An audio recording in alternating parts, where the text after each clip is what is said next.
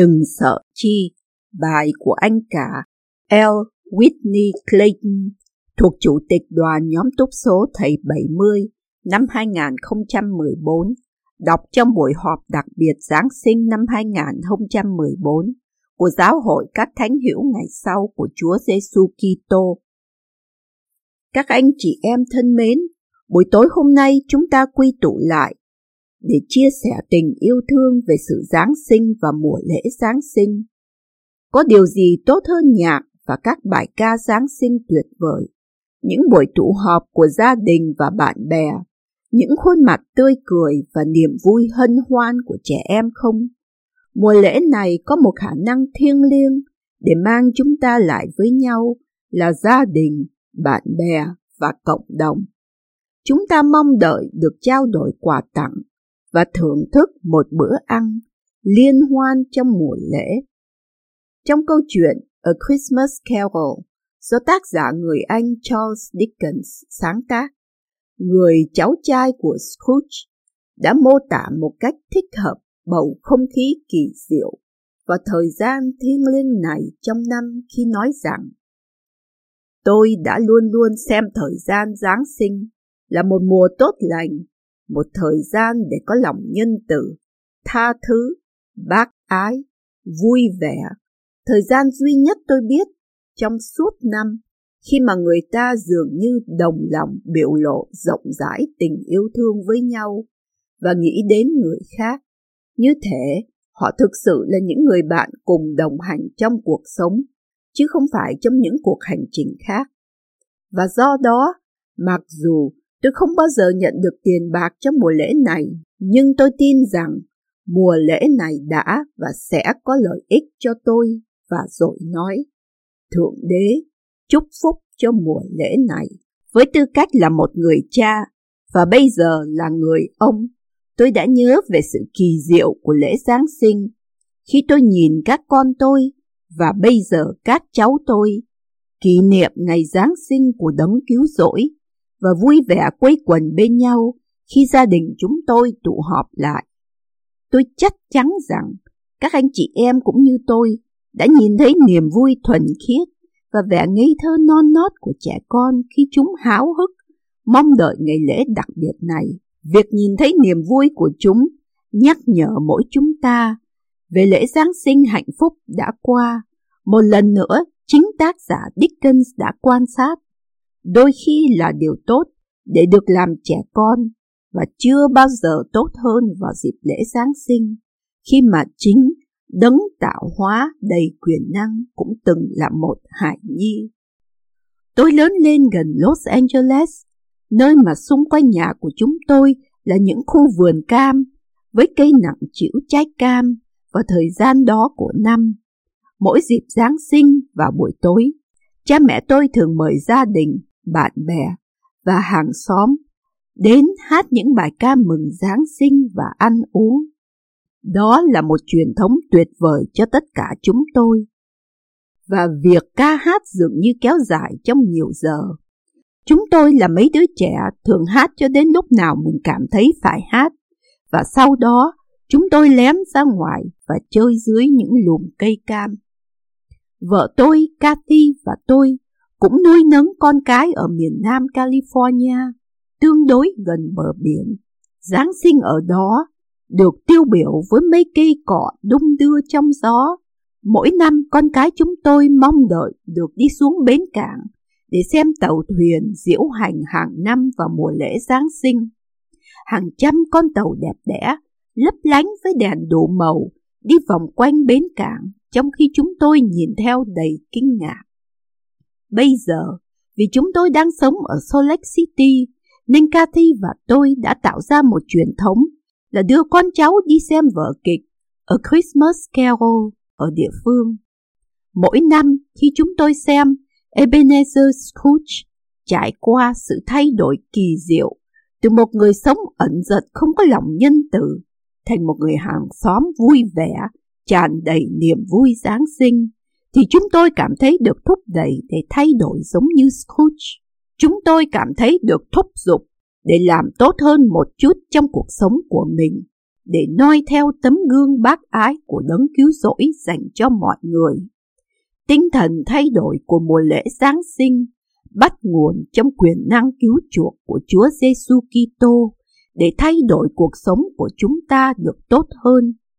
Câu chuyện được yêu thích về sự Giáng sinh của vị nam tử của Thượng Đế cách đây hơn 2.000 năm ở Bethlehem được ghi lại trong sách Luca.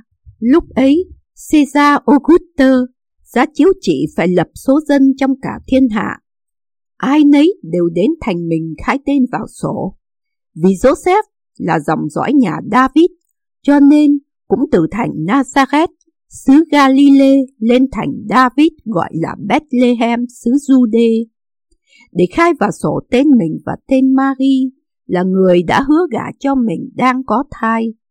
Đang khi hai người ở nơi đó thì ngày sanh đẻ của Mary đã, đã đến. Người sanh con trai đầu lòng, lấy khăn bọc con mình, đặt nằm trong máng cỏ, vì nhà quán không có đủ chỗ ở. Và cũng trong miền đó, có mấy kẻ chăn chiên, Chúa ngoài đồng, thức đêm canh giữ bầy chiên. Một thiên sứ của Chúa đến gần họ, và sự vinh hiển của Chúa trói lòa xung quanh. Họ rất sợ hãi. Thiên sứ bèn phán rằng, đừng sợ chi, vì này ta báo cho các ngươi một tin lành, sẽ làm một sự vui mừng lớn cho muôn dân. Ấy là hôm nay tại thành David đã sanh cho các ngươi một đấng cứu thế, là đấng Kitô, là Chúa. Này là dấu cho các ngươi nhìn nhận Ngài, các ngươi sẽ gặp một con trẻ bọc bằng khăn, nằm trong máng cỏ. Bỗng chút, có muôn vạn thiên binh với thiên sứ đó ngợi khen Đức Chúa Trời rằng, sáng danh Chúa trên các tầng trời rất cao, bình an dưới đất, ân trạch cho loài người. Vị thiên sứ chắc hẳn đã thấy được nỗi sợ hãi ban đầu của các mục đồng khi vị ấy hiện đến cùng họ, nên đã bảo họ đừng sợ chi. Vinh quang đáng kinh ngạc của Thượng Đế mà tỏa ra từ việc thiên sứ bất ngờ hiện đến đã thực sự làm cho họ sợ hãi trong lòng. Nhưng tin lành mà vị thiên sứ đã đến để chia sẻ thì lại không có gì phải sợ cả. Vị ấy đã đến để loan báo một phép lạ, mang đến tin lành tột bật, cho họ biết rằng sự cứu chuộc của nhân loại thật sự đã bắt đầu. Không có một thiên sứ nào khác trước đó, hoặc kể từ đó đã loan báo tin vui hơn. Con trai độc sinh của Đức Chúa Cha đã bắt đầu cuộc sống trần thế của Ngài. Ấy là hôm nay tại thành David đã sanh cho các ngươi một đấng cứu thế là đấng Kitô là Chúa. Quả thật, đây là tin lành về niềm vui lớn lao. Mỗi chúng ta đều có những giây phút trong đời mình khi niềm vui lớn lao mà vị thiên sứ hứa có thể dường như khó đạt được. Tất cả chúng ta đều chịu sự yếu đuối và gian khổ trong cuộc sống. Bệnh tật, thất bại, thất vọng và cuối cùng là cái chết trong khi nhiều người được phước để sống an toàn về mặt thể chất thì những người khác lại hiện không được như vậy. Nhiều người gặp khó khăn rất lớn trong việc đáp ứng những đòi hỏi của cuộc sống và bị mất mát về mặt thể chất và tình cảm do khó khăn đó gây ra. Tuy nhiên, bất kể những gian khổ của cuộc sống Sứ điệp của Chúa ban cho mỗi người chúng ta ngày nay cũng giống như sứ điệp ban cho các mục đồng đang chăn chiên cách đây hai ngàn năm. Đừng sợ chi, có lẽ lời phán của vị thiên sứ là đừng sợ thì phù hợp nhiều hơn đối với chúng ta ngày nay, hơn là khi lời phán đó chấn an nỗi lo sợ ban đầu của các mục đồng cho sự an toàn của họ trong đêm Giáng sinh đầu tiên đó vị thiên sứ này có phải đã có ý nói cho chúng ta hiểu rằng nhờ vào đấng cứu rỗi nên nỗi sợ hãi sẽ không bao giờ chiến thắng không? Để nhấn mạnh thêm rằng nỗi sợ hãi cuối cùng là không bao giờ hợp lý không? Để nhắc nhở chúng ta rằng không có vấn đề nào trên trần thế là lâu dài đến mức không ai trong chúng ta sẽ được cứu chuộc không. ấn tứ vĩ đại nhất được ban cho vào dịp Giáng sinh, sẽ luôn luôn là ân tứ của chính đấng cứu rỗi ban cho chúng ta. Sự bình an trọn vẹn của Ngài. Ta sẽ để sự bình an lại cho các ngươi. Ta ban sự bình an ta cho các ngươi. Ta cho các ngươi sự bình an chẳng phải như thế gian cho. Lòng các ngươi chớ bối rối và đừng sợ hãi. Ngay cả trong một thế giới mà sự bình an dường như ở rất xa, thì ân tứ về sự bình an của đấng cứu rỗi có thể sống trong lòng chúng ta, cho dù hoàn cảnh của chúng ta ra sao đi nữa. Nếu chúng ta chấp nhận lời mời gọi của đấng cứu rỗi để noi theo Ngài, thì nỗi sợ hãi lâu dài sẽ bị mãi mãi xua tan. Tương lai của chúng ta đã được bảo đảm. Đây là một tin lành, sẽ là một sự vui mừng lớn cho muôn dân.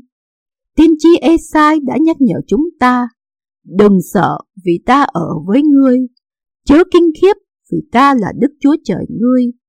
Ta sẽ bổ sức cho ngươi, phải, ta sẽ giúp đỡ ngươi, lấy tay hiểu công bình ta mà nâng đỡ ngươi.